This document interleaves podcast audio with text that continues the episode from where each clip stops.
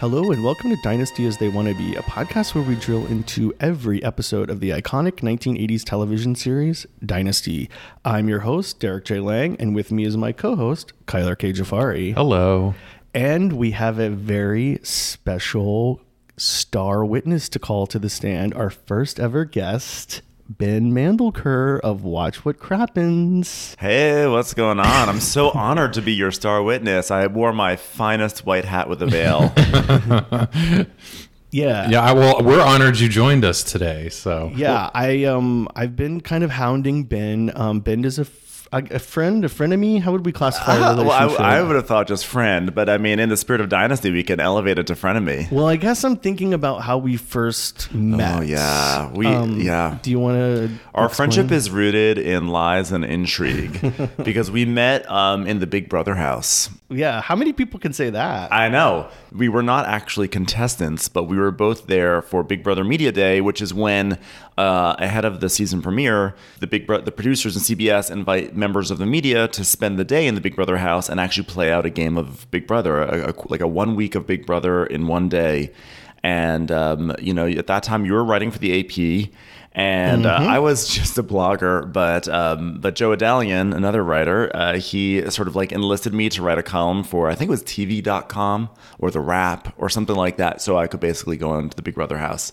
So we met in there and drama ensued. Yeah, I mean, you really were the downfall of my game. So basically they like lock you in there for about 24 hours and play like a truncated version of Big Brother. Mm-hmm. You were very bubbly and nice, and then you were like, hey, let's go upstairs. It's so funny. I was just thinking about that yesterday because I was watching actual Big Brother and thinking about like how funny it is that you do one thing and it just casts so much suspicion. And when I did that, we were talking about someone. We were gossiping about someone, right? Just, and I said, let's go upstairs. And in my mind, I wasn't even trying to make you. Obviously, I was not trying to make myself look shady. But by doing that, everyone was against us. Yeah. But I think that was my second year doing it, right? And I seem to remember my first year, I went into Big Brother Day. I'm doing air quotes.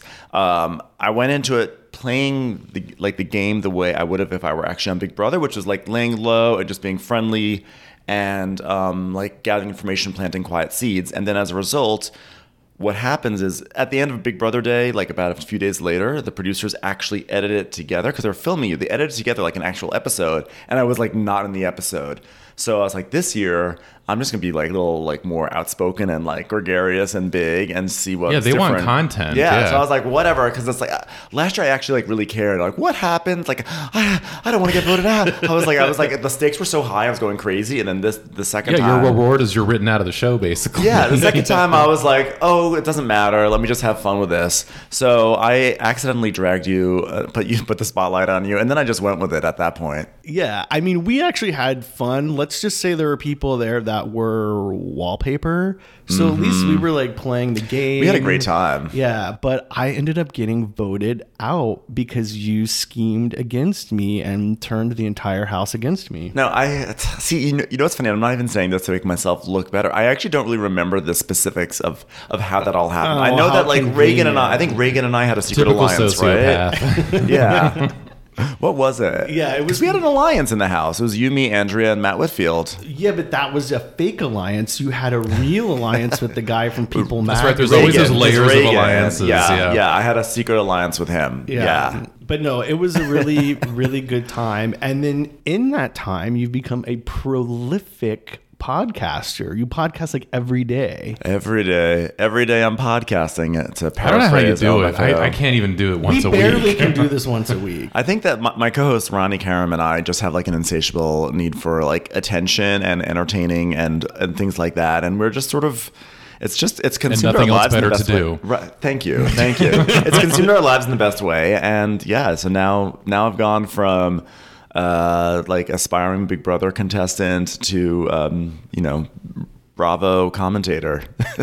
Well, we're very honored that you've lowered your standards to come on to our little podcast. Hardly. No, I'm very excited. Yeah, about this is amateur hour over here. No. First of all, you guys have ponied up a beautiful cheese plate. Yeah. Well, I saw on Twitter that you're doing keto, and I feel for your pain. Thank you. So we got a few meats and cheeses, including a one that. Notice the crackers are not on there. Yeah. No, I appreciate that. Of course not. I appreciate that. Those are foreboding. Temptation would have been. But yeah, we found a cheese that was called New Woman. Yeah. So in honor of this week's episode, in which a new woman graces us with her presence, we decided to get this cheese. You guys have already nibbled. Did you try the New Woman? I've already put the New Woman in my mouth. I've already dabbled in the New Woman. It's a little earthy, a little spicy. It's not as feminine of a cheese as you would think. I wouldn't taste this and call it New Woman. Well, maybe this is like more like today's woman. It's like a new woman. It's quite a twist, like, for sure. It's not feminine, I would say. It tastes actually very like. If I were to like give it like a, I would think like construction worker. I would, it's oil rig. Truck driver musk. Yeah. I feel like it's appropriate for the show in a different way. I'm getting the kind of woman who doesn't need to shave her armpits. A modern woman. Yeah. I'm getting a liberated. Now I want to taste the New Woman again. There's like a chorizo quality to it, which is like not very Linda Evans. No. Yeah. Or really Joan Collins either. I don't know. This is not a Joan Collins cheese. No. It's this woman from this cheese is not appearing. I think Joanie's a Brie bitch, but I don't know. I think it's like a Joan Van Ark cheese.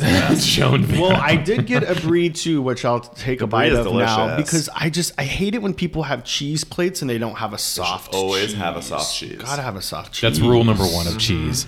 Always have a soft cheese and a soft lens. So, I have to say I'm really excited that you guys invited me onto this, because for several years, I've been Dynasty curious, but I've never actually watched an episode of Dynasty. I think a lot of people have, and now, of course, there's the reboot, so it's on everybody's radar, but I think a lot of people still have not actually watched the old original. Yeah, the closest I got was that there was some TV movie that was made in the 2000s, I think on CBS, that was this is what happened on Dynasty. Yeah. And it was like Pamela Reed or something like that. Right, she played Esther Shapiro, one of the co-creators. And I loved it. I remember watching that movie and be like, wow, this is amazing. I wish I could watch Dynasty, because at that time you couldn't just like sit down and watch Dynasty the way you could now.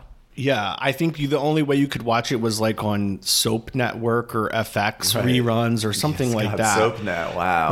But God forbid they were playing it while you were at work, because then you had to tape it. Right. Well, now you can just dial it up on Amazon, or you can even watch it for free on the CW app.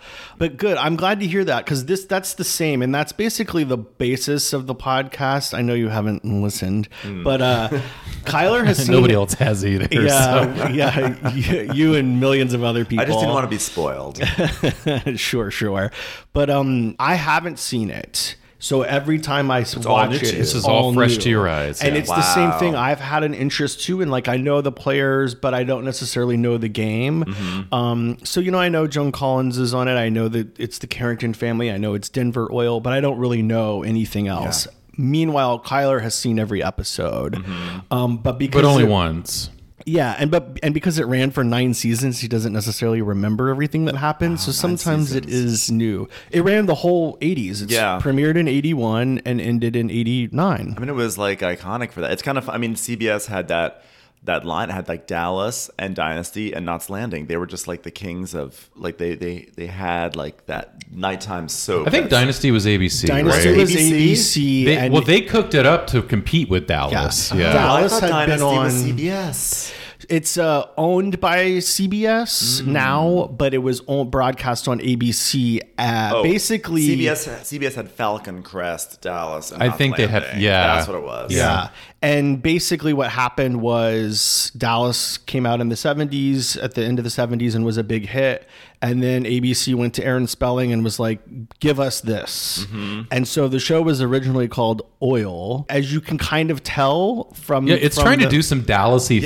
Yeah, because there is oil. Yeah, okay, that makes much more sense. Because it's so strange that CBS would have two soaps. Yeah, it's a little more rough around the edges in the first half of the first season, because they're still doing like what they think Dallas is doing, but then they eventually kind of give it up and like they're like, no, we're gonna go glitzy and do greed is good and spending money, not making money. So that was like, but the first season is so different from the rest of the show. Yeah, which you watched this last episode and you can already kind of tell this isn't really what people think of when they think of Dynasty. Exactly. And it's interesting because I've heard that, like, basically once Joan Collins arrives at the end of this episode, that's when Dynasty really kind of like kicked in and started to find its face. Oh yeah, she burns everything down and like she takes over. So it's like a whole different show once she's on the scene. Yeah, but what's been interesting going through this first season with Kyler is he warned me that it was going to be really boring and a total slog, and it actually has been really interesting. Like, I didn't realize. I just said that so you'd have low expectations. Well, it worked, honey. I've actually really enjoyed it. I had no idea that it got into like themes of like feminism, and it really delved into like homosexuality. Well, and like bisexuality in a way too. So yeah, I didn't even realize that. I was actually pretty shocked. No, I hadn't. So I did not watch the episodes leading up to this episode. So for me, every revelation, including Brian Dennehy as a prosecutor, Brian, that's how we felt too. I had to like pause and go take a break for a minute when that first happened. Like, well, speaking of taking a break, let's take a break and then we'll like dive into really talking about this week's episode, the season finale, The Testimony. Right? That's what it's called. The Testimony. Yeah, The Testimony. I like that the guest is telling me the title of the episode. All right, welcome back. Court is back in session. Let me get into my blue boxy car and drive over to it. All right, I guess we'll call Ben Mandelker to the stand. So, give us just a general overview when you started watching the episode. Like, what did you think? Yeah, I want outsider opinion on this. Okay. Yeah. So, I mean, I was oddly excited. I was like, ooh, Dynasty, this will be fun. You know, really, my most significant exposure to Dynasty is in a seminal scene in the 80s movie Big Business when Bette Midler is... It's a seminal movie. Yeah, yeah. She's like a huge Dynasty fan, and there's like one scene where she's watching Alexis fire everyone. She's like, if you don't agree to my opinion, whatever, my demands, I will have no hesitation in firing you all on the spot, whatever.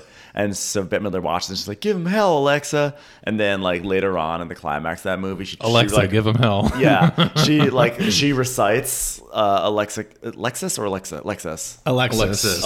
Carrington's like speech at like a giant board meeting. And so that's like my entry point into Dynasty. I think for a lot of young gay men, that sort of movie moment is sort of a template for memories and the way you start to behave over, you know, as you become an adult. I have those moments from films too. Yeah. Not this specific one from although I love Big Business. That's a movie that doesn't get enough attention, I think. But really fun watching the opening credits. First of all, they're like nearly 2 minutes long, which is like unheard of. That just doesn't happen, I know. Right, which is so sad. I actually think that there's such a wonderful art in opening credits. Yeah. And it really especially in these. Yeah, and it really like sort of like establishes the tone, and the music gives you like warm feelings. Because I've heard this theme song before, so that was really fun to see, and to see the random actors that were in it and everything. Yeah. Some of these were people that were known back then. I mean, you know, and also I just those graphics with the oil spurt, you know, the lines. And I love the lines coming out. It's so like it's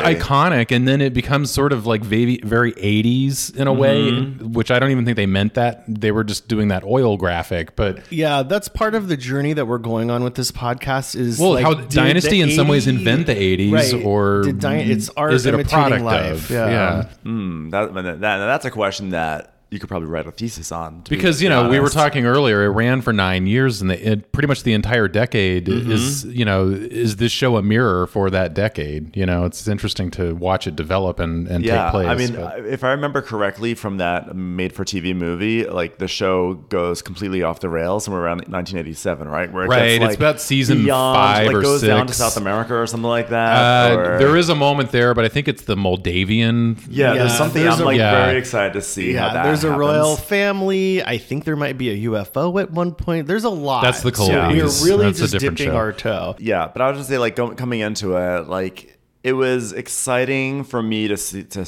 like dive into at long last this iconic piece of pop culture that came out of or produced the 80s. Yeah. Mm-hmm. Yeah. So we start with this week's episode right immediately after the testimony of Stephen and Fallon Carrington. And Fallon, of course, is pissed because her little brother Stephen called her out. He called her a liar. Yeah, what happened? By the way, what happened at the end of last episode? Because the other thing is there's no like previously on Dynasty. Yeah, it was just like Fallon being like, I can't believe you said that, or whatever it was. I was like, what happened to this lady? Like, I needed the pre-show. Yeah. Well, I mean, basically, Pamela Sue Martin is this, you know, she's this wonderful character, Fallon, but she's also got her one big flaw, which is she's like daddy's little rich girl. Yeah. I guess, you know, basically, she was lying on the stand to get him out of this murder charge. Stephen basically said, no, she's lying in front of the whole courtroom. Like, you know, he goes on the stand and says the exact opposite. So, and up until this point, they've really been the only people on the show that have a genuine love for each other. I've really liked their relationship because even those that are in romantic relationships, they're always fucking each other over or cheating on each other. But this brother and sister, they have maintained a closeness. And I don't know where the writers went wrong, but in that moment outside of the courthouse, all of the cool wokeness of Fallon went out the window. Because daddy supersedes everything else for her. Right. I know, and I fucking hate that. Are you saying because she basically was like you and your gay lover at that moment? She had been the most accepting, other than But Claudia now that Blaisdell. It's gotten her daddy into trouble, now she's like, your dead gay lover. You're dead. She's like, she basically stomped on him with her high heel pumps, you know? Not to be confused with all those high heels that the extras were wearing as they clattered out of the courthouse. They're talking, I could barely hear the actors. It was like, clack, clack, clack. I know. I was like, could we like maybe fix the audio on this a little bit? Yeah, there were a lot of audio issues in this episode. We'll probably get to that. I'll tell you something I've begun to think and to feel. You're the guilty one. You're as guilty as anyone else of Ted Denard's death. You allowed him into your father's house. You practically invited him to die. Your friend, your lover, your dead lover. But yeah, Fallon has been very open in her sexuality. She's really been postmodern feminist, as Kyler has dubbed her, and we've really like been there for her. But I don't know, I just hate this daddy's little girl routine, and I feel like she kind of sells out for him. But then she has the nerve to cry about it later in the library, like, oh, I think I've lost Stephen. My brother's gone, you know. Well, because you realize the errors of her ways, and it's like it's a terrible thing to realize.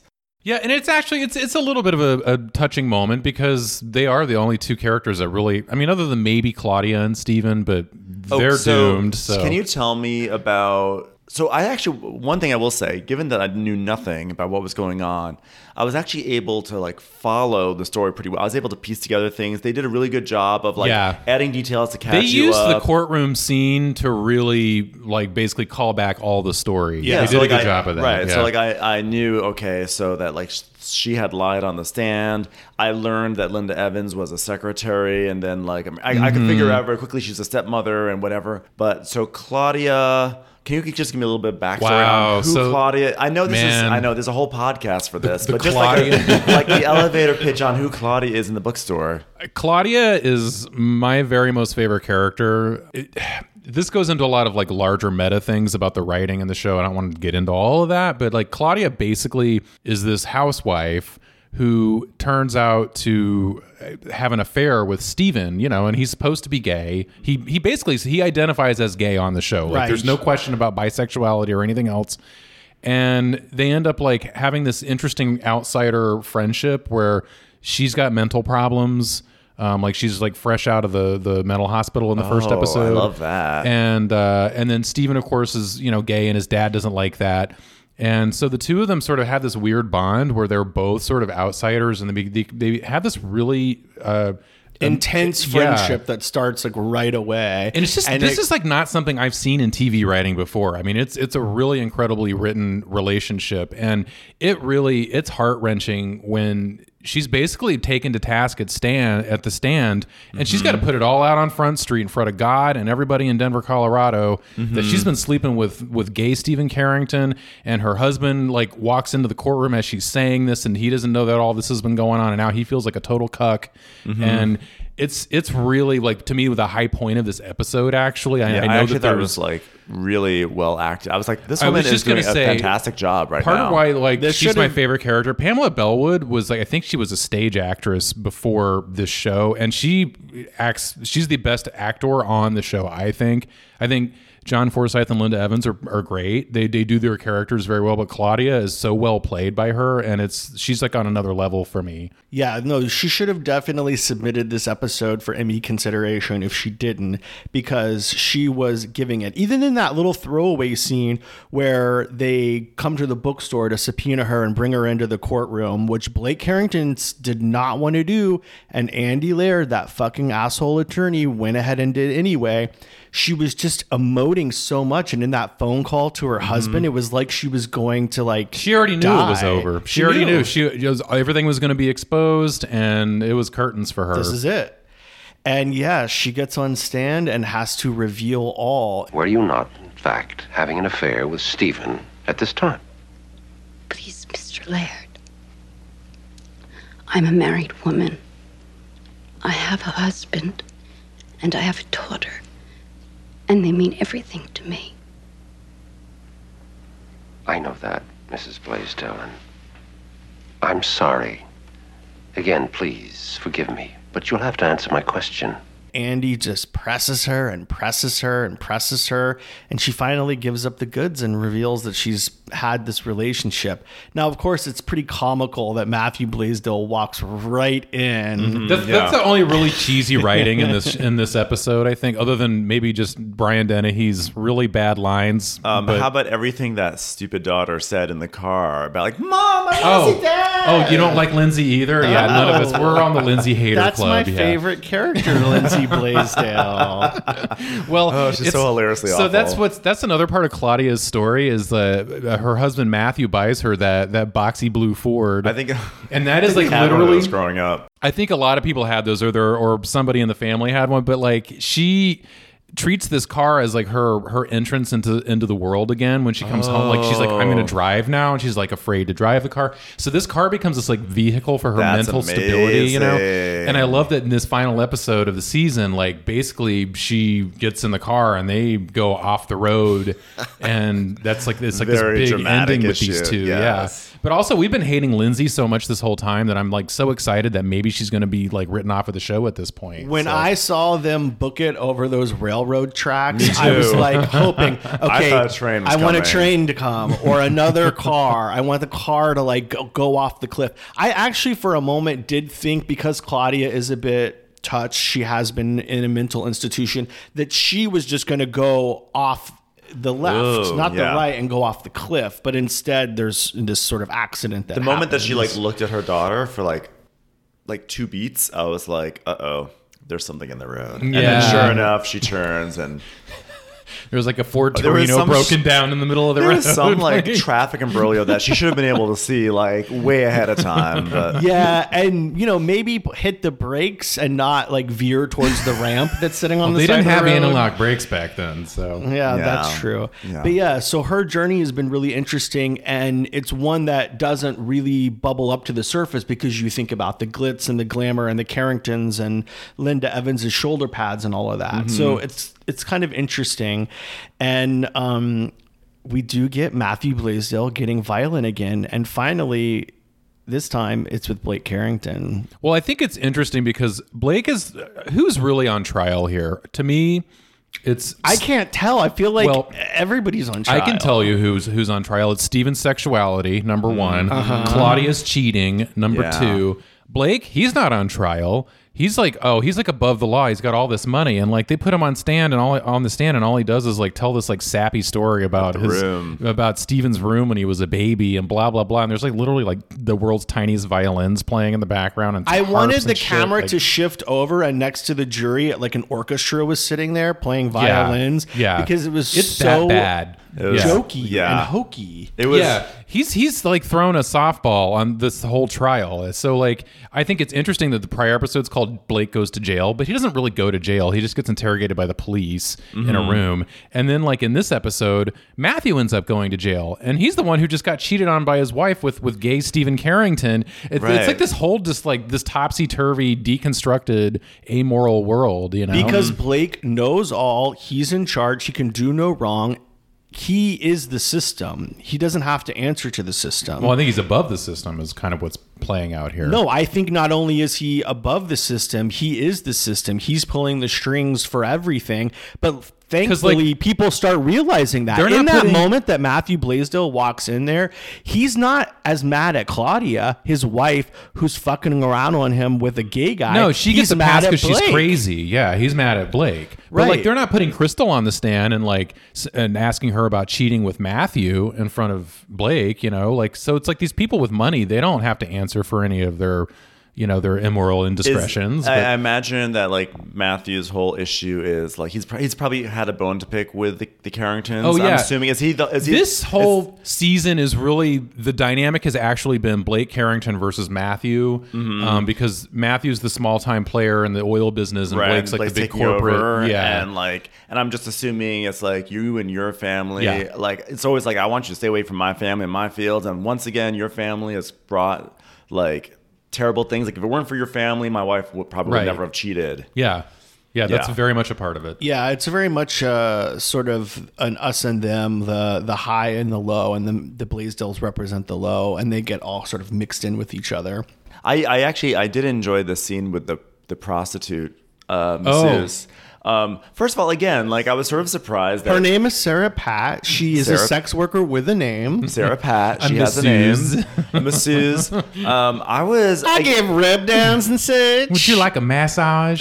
I'll do whatever you want me to. Anything you want me to. I'm just, you know, it's again one of these things where like, you know, I didn't realize things, you know, sex workers and illicit massages were really being addressed on network TV in 1981. And so like that would like, and the fact that homosexuality was also like a central thing. I was like, wow, this is pretty cool. Cause I did not really, I didn't think that TV was at this point just yet. Same. I thought more like 87, maybe a 88. Little like 7 or 8 years later. Right. Yeah. And I do like that how they dance around her topic on the stand. And it's weird that everybody just kind of goes along with it up until a certain point when everybody erupts in laughter. Yes. Multiple times. Although the laughter sounds the same. There's only 3 seconds of laughter and it gets looped over and over and over. So there's like this rhythmic high pitched monkey shrieking. You can like just on rhythm, you can continually. Another thing that gets looped over and over and over again is like the footage of Stephen, right? The son. The reaction shot. He's just sitting there at the edge of like the gallery, just staring off, like trying to emote so hard. He's like, ooh. It's really too bad that you don't see any of his prior character development because he's a very not well represented character in this episode at all. But he's actually a very I like his character a lot. Well, he does have that big moment where he interrupts the testimony with Claudia and is like, "Hey, what are you doing? What are you doing? What are you doing?" Even that, he just seems like a weasel. I also, again, was surprised that there was like this moment of, "Do you know what homophobia is?" I was like, "I didn't even think that word existed." I know. Yeah, the gay talk is also very interesting. Like, yeah. And I like how Brian Dennehy, Jake Dunham, to me, he's always Brian Dennehy. It's fine. You get how he basically says, no, homophobia is hatred of gays, you know? And it's like, well, actually, no, it just means fear of, but I understand where he's coming from. I kind of felt like there was like, when she was talking about having sex with Stephen, and I think it was Brian Dennehy, lawyer Brian Dennehy. I think he said, so you had sexual relations? I was like, again. Yeah, like the Clinton impeachment trial. That's a term that I thought that was like coined in the Clinton era. I was like, oh my goodness, dynasty, really. Like they spearhead so many movements. And did you engage in fellatio? Well, now it's not really spelled out, but so basically Sarah Pat, she was just paid off to lie because she didn't actually have sex with him. That is total subtext, yeah. They watched television because he refused to have sex with her. This is like what part of the episode that's on the little more philosophical side is like they're doing all this like truth making in the courtroom, and like the first line in the whole scene with Fallon, you know, and Stephen arguing is she's like, you know, or he's like saying, it's the truth, isn't it? And she's like, whose truth? Your truth, his truth, my, you know. And that really made me think about the last episode where we were getting these black and white flashbacks and the truth was firmly established. This episode flips that on its head and you don't really know what the truth is. You don't. And that's, and to your point about Sarah Pat, like I didn't catch that the first time. And then I rewatched it and I'm like, oh yeah, she totally got paid, because again, this is truth making. Like us as viewers, you didn't see the episode, but this is like 6 episodes ago. We saw them together in the massage room, and they just watched TV. Yeah, so it's like, well, wait a minute. Why is she saying that? Did we not see something that, or is she being paid to say this? And then of course at the end she says, "I do anything you like." So yeah, she got paid to say, you know, what they wanted her to say. Did we ever get to the root of why there was so much discussion about Stephen's sexuality? Why were there so many witnesses claiming that he was maybe not gay or whatever? Was that, what was the larger argument there? I think I actually missed that. I think they're trying to say that because he was no longer gay, that therefore there was, what they're trying to do is establish, because they're trying to establish a motive, because Blake Carrington is charged with first degree murder. Oh, 'cause of homophobia. It's the homophobia. Basically, and that's why he killed Stephen is moving on from being gay, that Blake is justified in killing his former lover who was trying to turn him gay again or something when he walked in. An airtight argument, if there ever was one. In 1981, this would pass. Yeah. Beyond a shadow of a doubt. I mean, so that's why that's being played out a lot. But also going back to this idea of not really knowing the truth for these witnesses' testimony, when Crystal gets on the stand, she's lying through her fucking teeth. Did you know? Oh my God. So like they basically ask her, has he been violent? And she looks at him lovingly and says, no, just the usual. He argues, he gets moody, you know, but he never been violent. Her. It's like, really? But rape is not rape. Yes, when spousal did that rape. This happened like 4 or 5 episodes previous. Whoa. Spousal rape. Was it the sort of thing where like these days we look back and we're like, oh, that's spousal rape, and at that time it was considered like... I hesitate to tell you to watch the scene because it's very uncomfortable. So on the show it was definitely portrayed as a clearly bad thing. Yes. But she forgives him and they get back together. And here she is on the witness stand. Oh, no, he's not violent. It's like, he just raped me once. You know, that's fine. And, you know, do you ever argue? No, only when he's raping me. And does he ever hit you? No, just rapes me. I was like, what the hell? That would explain why there were all those dramatic pauses. I was like, lady, why are you pausing so much? Like, you're some of that's also Linda Evans, I think. It could be. That's her very classic Crystal character moment. Yeah. Yeah. I mean, there were a lot of melodramatics in this courtroom, which I actually really appreciated. It is a soap opera. Yeah, and I actually think sometimes I feel like it's a crutch, you know, and the courtroom scenes aren't all that good. I feel like the courtroom scenes are pretty well written But here's the thing, though. There are a lot of courtroom scenes that are written in today's television that are not that good, and they don't have that crutch. And I'm like, if you're going to give me a shitty courtroom scene, at least give me one with some melodramatic flair, you know? Yeah. And like honestly, watching this show, I was actually surprised at how many scenes I really got like really sucked into. I was dialed in, and it sort of like is a reminder of how far nighttime soaps have fallen, right? Because they are just not as good. They almost don't really exist as a genre anymore. Yeah, they are. A lot of them are overly produced in a way that's not fun like this.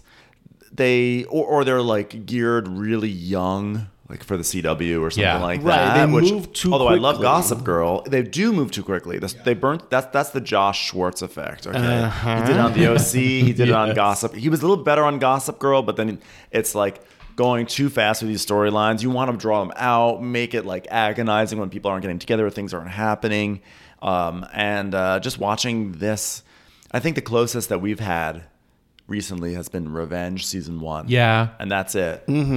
Yeah, which I did like it in the first season, and first season was amazing. It totally fell off, and I don't even care. That's so funny. I watched most of Revenge, and I hadn't thought about it for a while, but it is very Dynasty-like. It was the closest. It had like the violins. I almost feel like that was more really like Dynasty than the current reboot is. But yeah, and I know that people have a lot of feelings about the new Renee Zellweger. What was it called? What's that stupid show called? I watched the first episode. About Judy Garland? Oh, no. It's on Netflix. It's called a movie. No, it's on Netflix. It's called What If? Yeah, I haven't seen it. And it's very campy and ridiculous.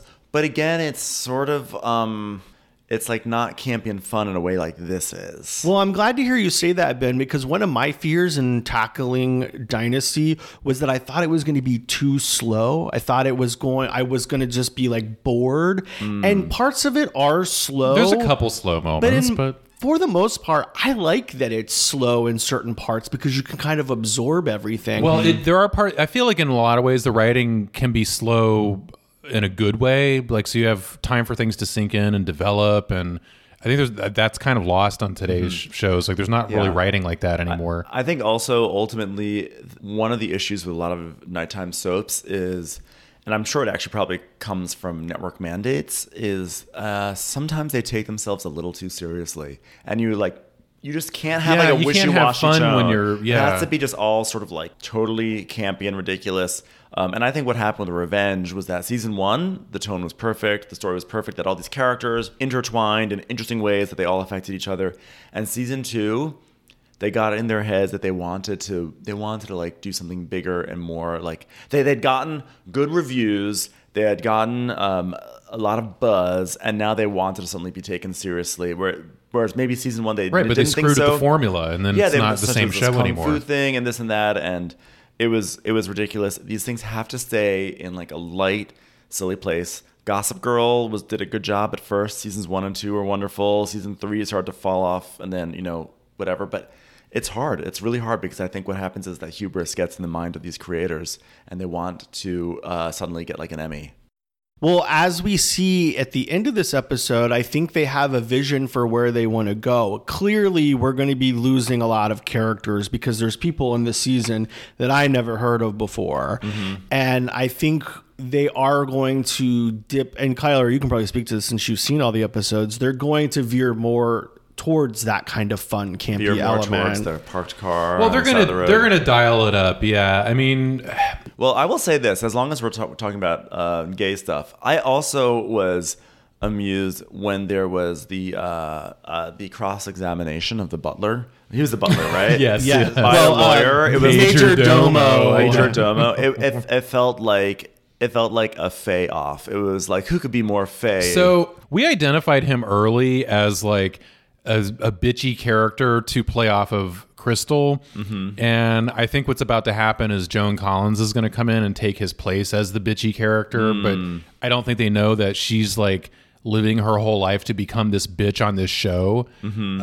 And she's going to become the arch bitch of all the universe. So, but yeah, for right now, when you want bitchy moments on the show, you kind of get them between the Major Domo and Crystal. And the first half of the season was really this kind of Downton Abbey upstairs, downstairs battle between Crystal being the new head mistress of the house and Joseph, who's been the head mistress before her. Right. And so, they're like fighting it out over like china patterns, picking out flowers, seatings, menus. I like that. What Mr. Carrington said was, I'll get him.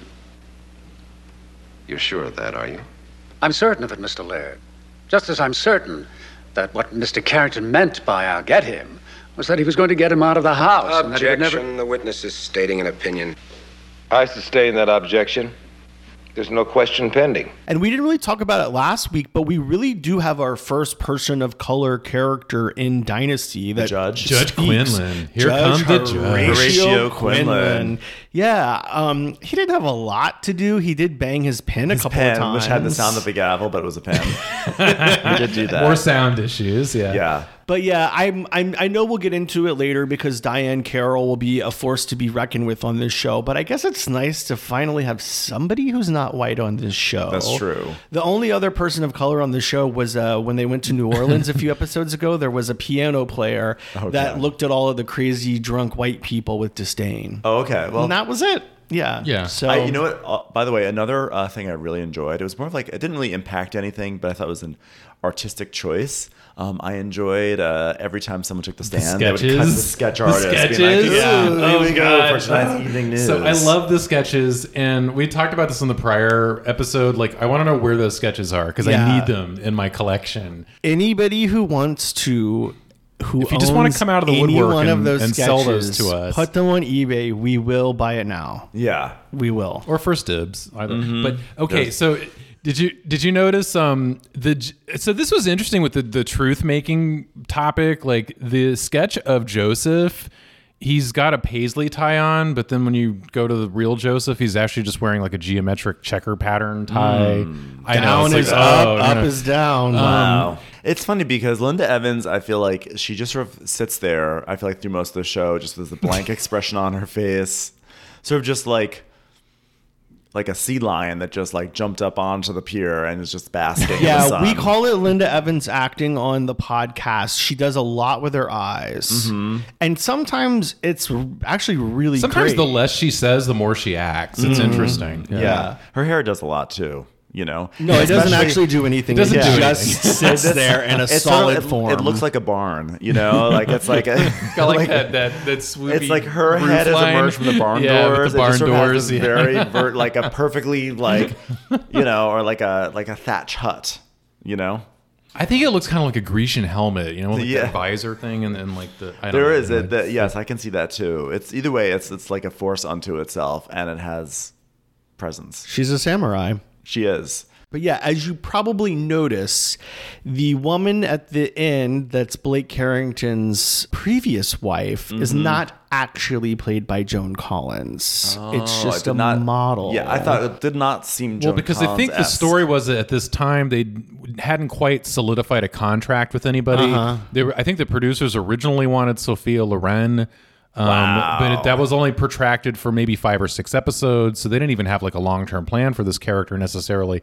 And I don't know, it remains to be discovered if her character was already written into this season from the beginning or if they were like trying to change things up and get and spike the ratings and like introduce something to stir things around at the end of this season. So I don't know how intentional this character really was if she was only written for 5 or 6 episodes, but they couldn't afford Sophia Loren, I guess, at the end of the day, or they didn't like her, one or the other. They didn't think she was right for the part. Like a Raquel Welch or something like that. Well, Raquel Welch could have worked for that, I guess. But the interesting choice to me was Jessica Walter, who of course goes on to be another scheming lady that we all love on Arrested Development. She might have been a lot of fun, but yeah. So in walks the star witness, and there were no clues given to who it would have been leading up to this.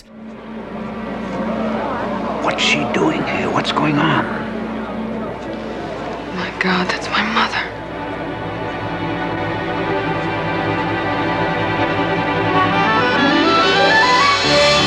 Once I found out in this early scene in this episode that Linda Evans was a secretary, then like becomes the mom, whatever.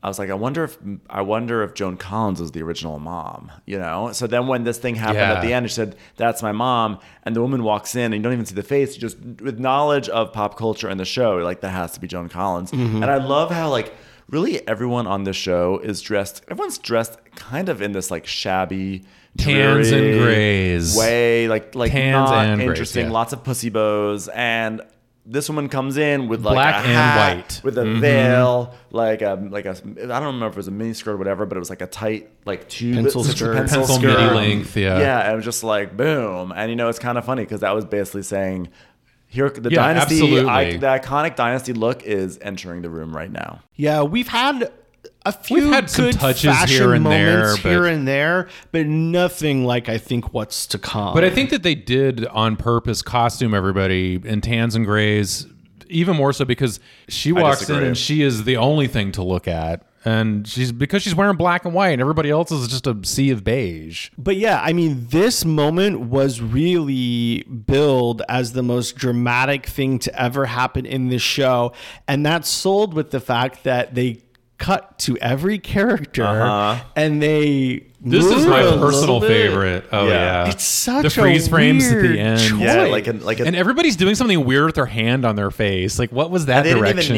And what's funny is they didn't even need to have a freeze. They could have just like panned around the room or had some reaction shots where people look and then cut to the next one. But the fact that they stopped, every single person like paused. It was like definitely like an awkward artistic choice that I really appreciated. Well, you know what it reminded me of? What? Well, since we have, you know, the expert on all things housewives here, it reminded me how still today at the end of most of the housewives, I think, they do those weird freeze frames with like the epilogue. Mm-hmm. Yeah, it was sort of like that, except there was no like Crystal went off and had a sandwich later today, you know? It was just a freeze. Although it's actually kind of funny if you think about the Real Housewives reunions, they probably actually owe a debt to this show, right? There's like they dress up in glamour. Yes. There are a lot of dramatic reactions and looks and walk-offs and outrageous storylines. Yeah, and even though it's sort of stagnant, they're just sitting on a set. I think the sentiment and the truth bombs, the pathos is there. And the tone. And by the way, that's a perfect example where that's the right tone. Bravo, with their Real Housewives franchises, knows what the tone of Dynasty is. They have their finger firmly up the ass of America. They know exactly like how to ride that line between like they can be serious when they need to be serious, but generally, you know, there is like a wink in the eye. They never take themselves that serious. Oh, yeah. There's definitely a lot of people at Bravo and the Real Housewives production companies that grew up on Dynasty.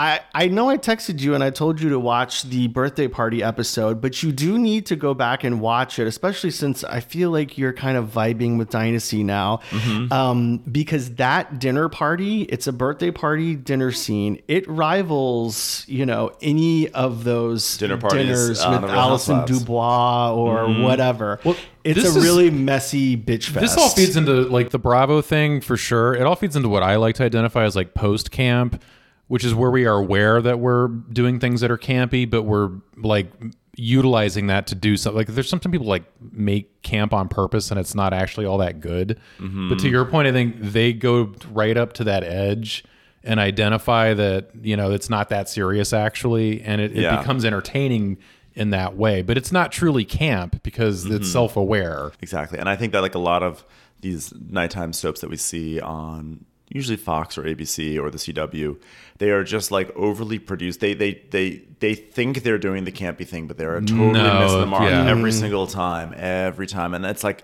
it's hard to exactly pinpoint what goes wrong with them.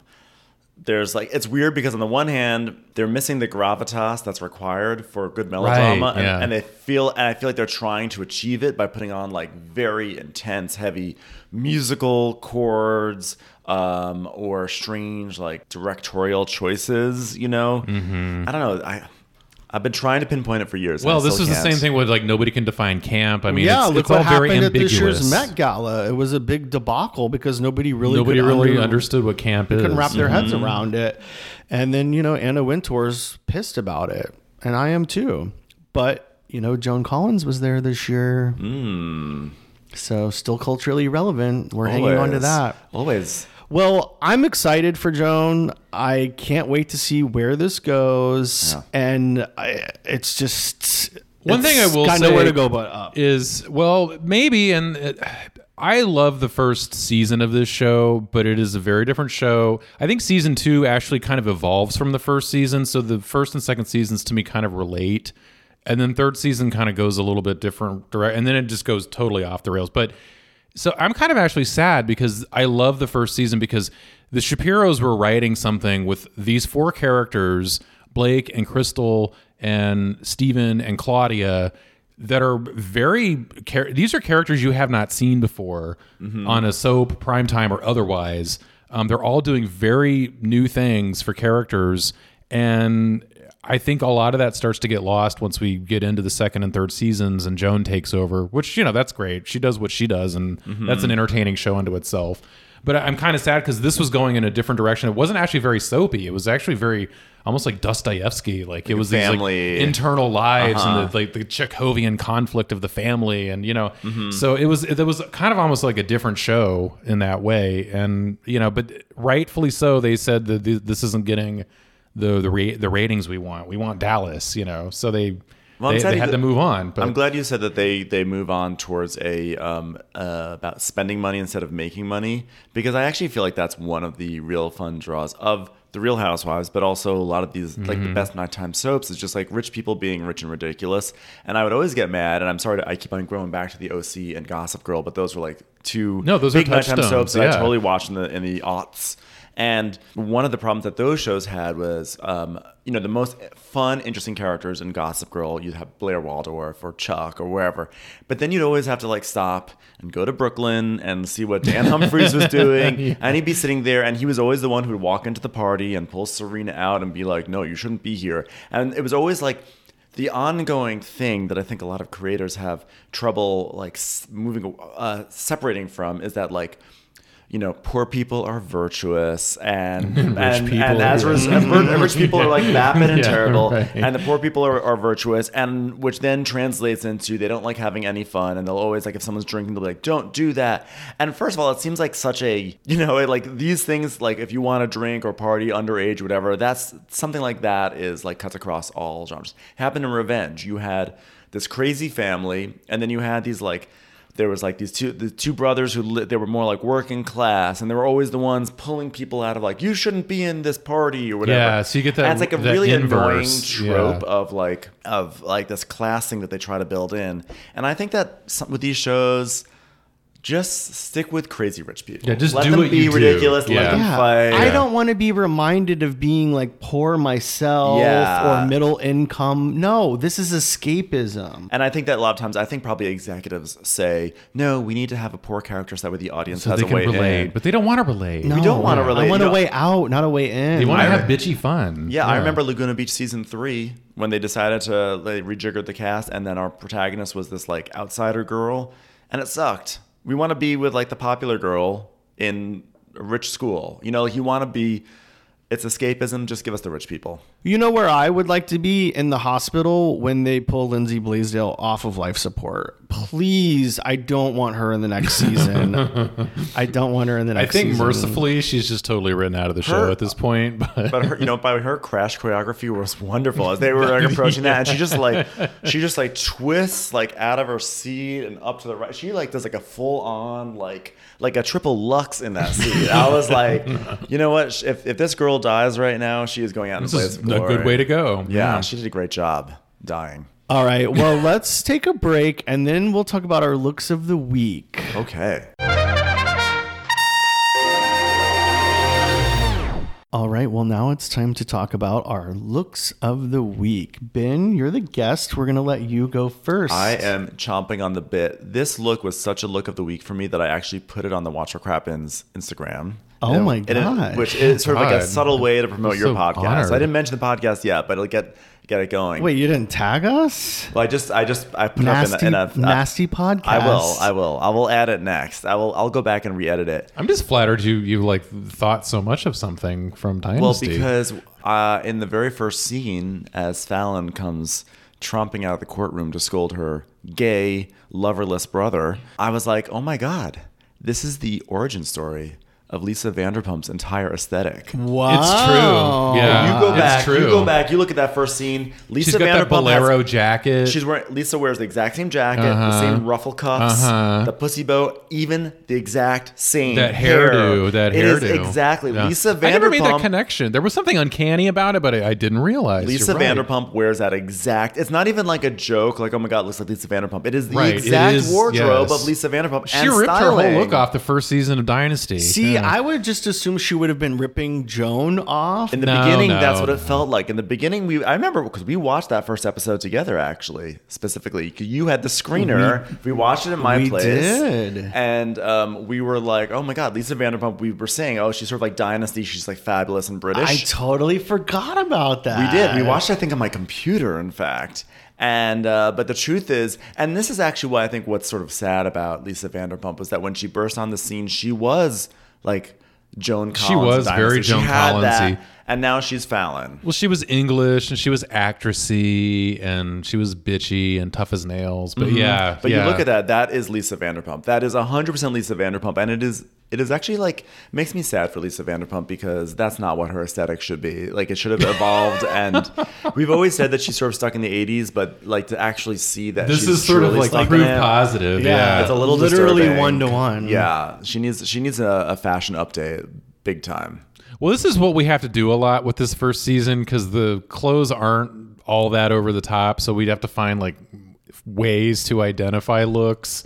I can give you a secondary look if you're having trouble with another. Yeah. If you're having trouble, I actually really enjoyed. It was sort of like, I think it was like a sweater dress of some sort that Claudia. Oh, I like that. That's my look of the week. That was like an effortless elegance. Yes. Yeah. Well, and when they did her close-ups when she was on the stand, they gave her a really soft focus, like the Linda Evans soft focus, and the soft focus. And only Linda gets the soft focus in this season. Well, yeah. I mean, I guess this was like a gift to Pamela Bellwood, but they give her the soft focus on the close-ups, and it really highlights the fuzziness of the sweater. Mm-hmm. Yeah. There's like a tactile draw to it. But when she first walks in, it's sort of, again, we see everyone wearing things that are either seem more glamorous or less glamorous, and it was just sort of like a different look from what anyone else was wearing. Well, Claudia's character is established, throughout the show. She's always wearing something a little bit different from everybody else. Yeah, she kind of reminds me of how like when Real Housewives get a second season and they up their game, and Ronnie, they start trying new things. My co-host Ronnie says that's in the second season. That's when the bitch flower blooms. Yeah. So I think that's kind of where she's at. Like, she doesn't quite have enough money to pull off crazy looks, but she's willing to like try some things here. Now, by the way, I love aspirational poor on a soap. Yeah, Claudia's a good example of like, she's like, I've got style. I may not have a ton of money to back it up, but I can be creative about it. And you know what? Her like ensemble. I feel like a woman could wear that today, and it would be like the most chic thing. At a party. There are a lot of pieces, not necessarily entire looks, and definitely not makeup and hair. I was gonna call out. People can wear today. Last week, Fallon wore something that if I saw somebody like at a club wearing that, I would think it was like. Well, I think we've said that about a couple of ensembles throughout this season. Like, you could wear it today and like look totally on point. So she's also she's doing this taupe thing with the handbag, and the high heels are taupe. With the beige, it's like it's all just like this 80s neutrals. Yeah, they love to like just pick a lane and go drive it into a mountain. Yeah, but it's interesting also that she was wearing a bag, because I feel like actually a lot of times in these shows, especially in like a courtroom scene, we're not seeing anyone holding a bag. Like, Linda Evans does not have her bag that she wore to get to the courthouse. Well, honey, she didn't know she was going to be on the stand. Yeah, I think today. She just got hauled out on the floor. Well, I think that's why they did that. Part of it is to show that she just got there. Which but is good actually, costuming, yeah. Yeah, but what it actually really does is it makes her look like a very real person in that moment. Yeah, that's very true. And poor, because Linda Evans has a driver. She has somebody to hold her purse for her. Michael is holding her bag back in row 4. The other look we're supposed to talk about is, Alexis Carrington entrance to the courtroom. Although we don't get her name. It's too short. Yeah. And we don't really see her as Alexis. We just kind of see a body double with a dress on.